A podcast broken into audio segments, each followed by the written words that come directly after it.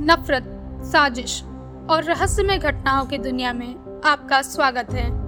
आइए, आकृति, यानी मेरे साथ एक सफ़र पर जाएँ, जहाँ अपराध की कहानियाँ हमें अपनी तरफ़ ज़रूरत से ज़्यादा खींचती हैं। तो चलिए शुरू करते हैं रहस्य की रात, आकृति के साथ, ऑडियो पिटारा की प्रस्तुति।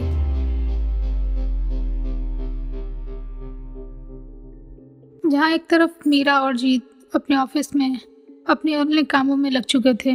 वहीं दूसरी तरफ़ जयपुर में टॉप फॉरेंसिक पैथोलॉजिस्ट की टीम पहुँच चुकी थी। इस टीम के बारे में लोगों को काफ़ी चीज़ें पता थी। ये वहाँ के बेस्ट एक्सपर्ट थे, जिन्होंने आज तक कोई भी केस अपने हाथ से बिल्कुल सही तरीके से देखकर बताया था।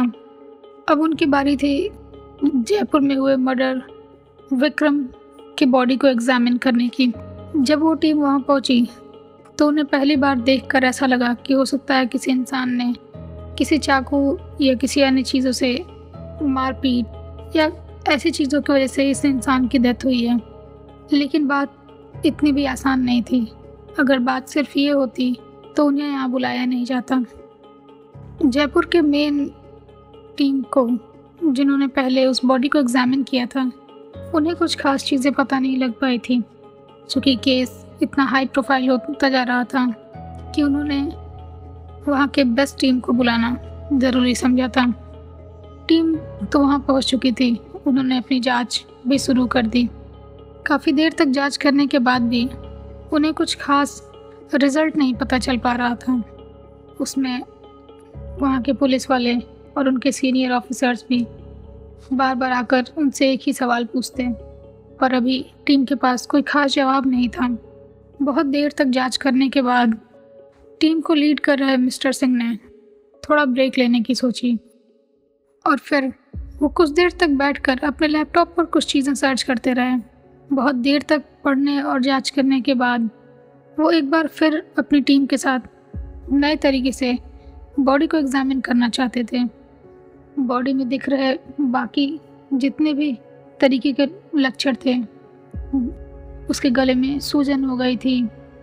उसके बाल बहुत काफ़ी समय से गिर रहे थे, जैसा कि उसकी मेडिकल रिपोर्ट में दिखाया गया था। और उसका डीएनए और इम्यून सिस्टम बुरी तरह से डिस्टर्ब हो गया था। इतना सब कुछ देखने के बाद डॉक्टर सिंह ने एक और जाँच करने की कोशिश की और फाइनली उन्हें कुछ ऐसा मिला जो कि इतना भी आसान नहीं था किसी को समझा पाना। थोड़ी देर बाद उन्होंने वहाँ की पुलिस की टीम को इन्फॉर्म किया। जब टीम वहाँ पहुँची तो उसके सीनियर ऑफिसर डॉक्टर सिंह और उसकी टीम से मिलने के लिए उनके कैबिन में गए। कैबिन का दरवाज़ा खुलते ही वहाँ के टॉप सीनियर ऑफिसर ने डॉक्टर सिंह से हाय हेलो की और उसके बाद उनसे ये पूछा कि आखिर उन्हें कौन सी चीज़ उसकी बॉडी से मिली? है डॉक्टर सिंह ने उन्हें बताया कि उन्हें विक्रम की बॉडी से कुछ ऐसा मिला है जो शायद बहुत ही रेयर है। ये बात सुनकर जो टीम पहले से ही परेशान थी, वो अब और परेशान हो गई थी।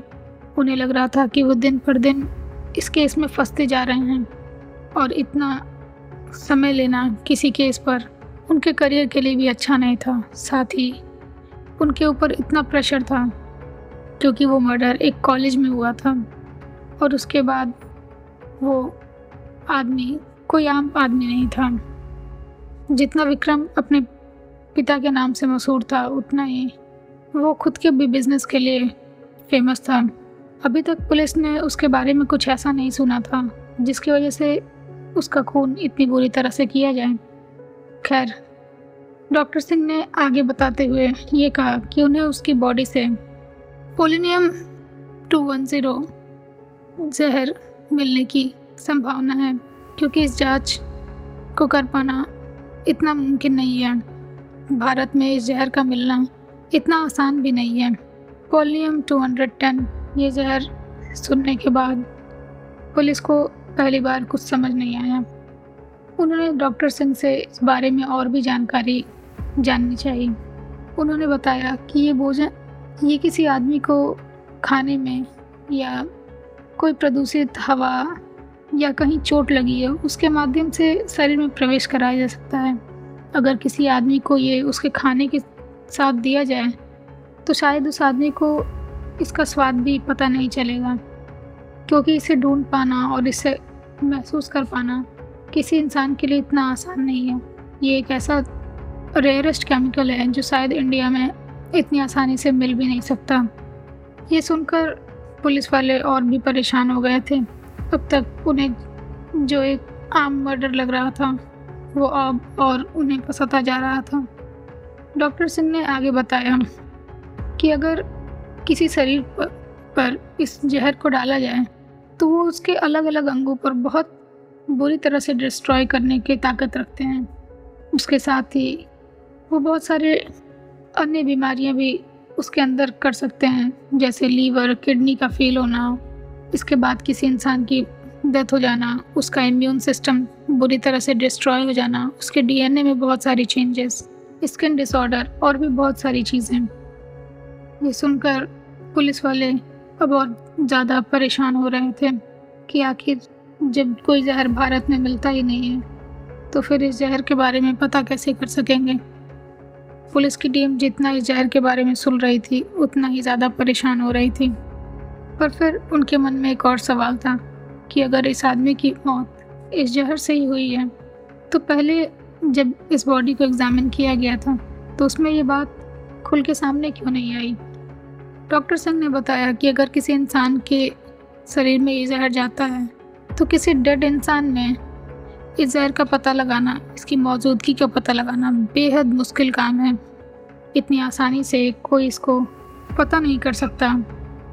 उन्होंने आगे बताया कि जिस, ऐसा माना जाता है कि जिस इंसान ने इसकी खोज की थी, उनकी खुद की बेटी की भी मौत इसी जहर के संपर्क में आने की वजह से हुई थी।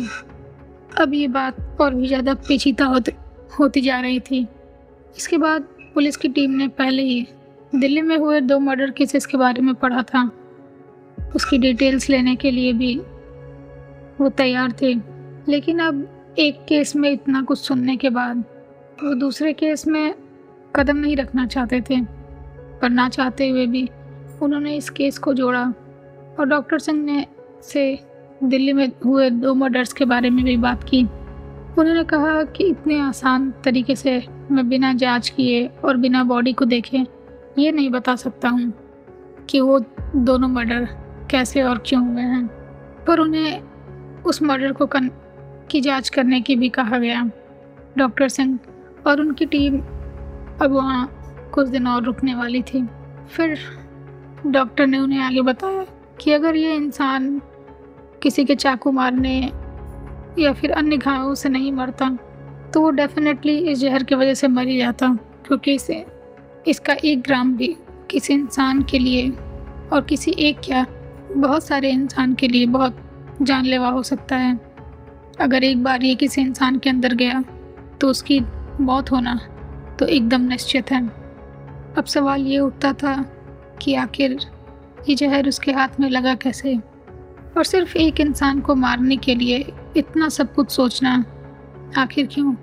और कौन ऐसा था जो इसे इतनी बुरी तरह से मौत देना चाहता था। विक्रम की पलकें भी काफ़ी सूजी हुई थी और उसके बाद पुलिस को अभी तक वो चाकू भी नहीं मिला था, जो उन्होंने एक सीसीटीवी कैमरे में देखा था। और वो चाकू मिलता भी कैसे, उसे तो मीरा अपने साथ ले गई थी, पर ये बात वहाँ तो किसी को पता ही नहीं थी। अगर वो चाकू उनके हाथ लगता तो पुलिस के लिए थोड़ा आसान हो जाता, ये पता करना कि उस चाकू पे किसके फिंगरप्रिंट्स हैं? और कम से कम उन्हें इन्वेस्टिगेट करने के लिए एक कोई अच्छा क्लू तो मिलता पर ऐसा तो हो ही नहीं रहा था। ऐसे ही सुनते रहिए रहस्य की रात आकृति के साथ सिर्फ़ ऑडियो पिटारा डॉट कॉम और सभी ऑडियो स्ट्रीमिंग प्लेटफॉर्म्स पर। धन्यवाद। ऑडियो पिटारा सुनना ज़रूरी है।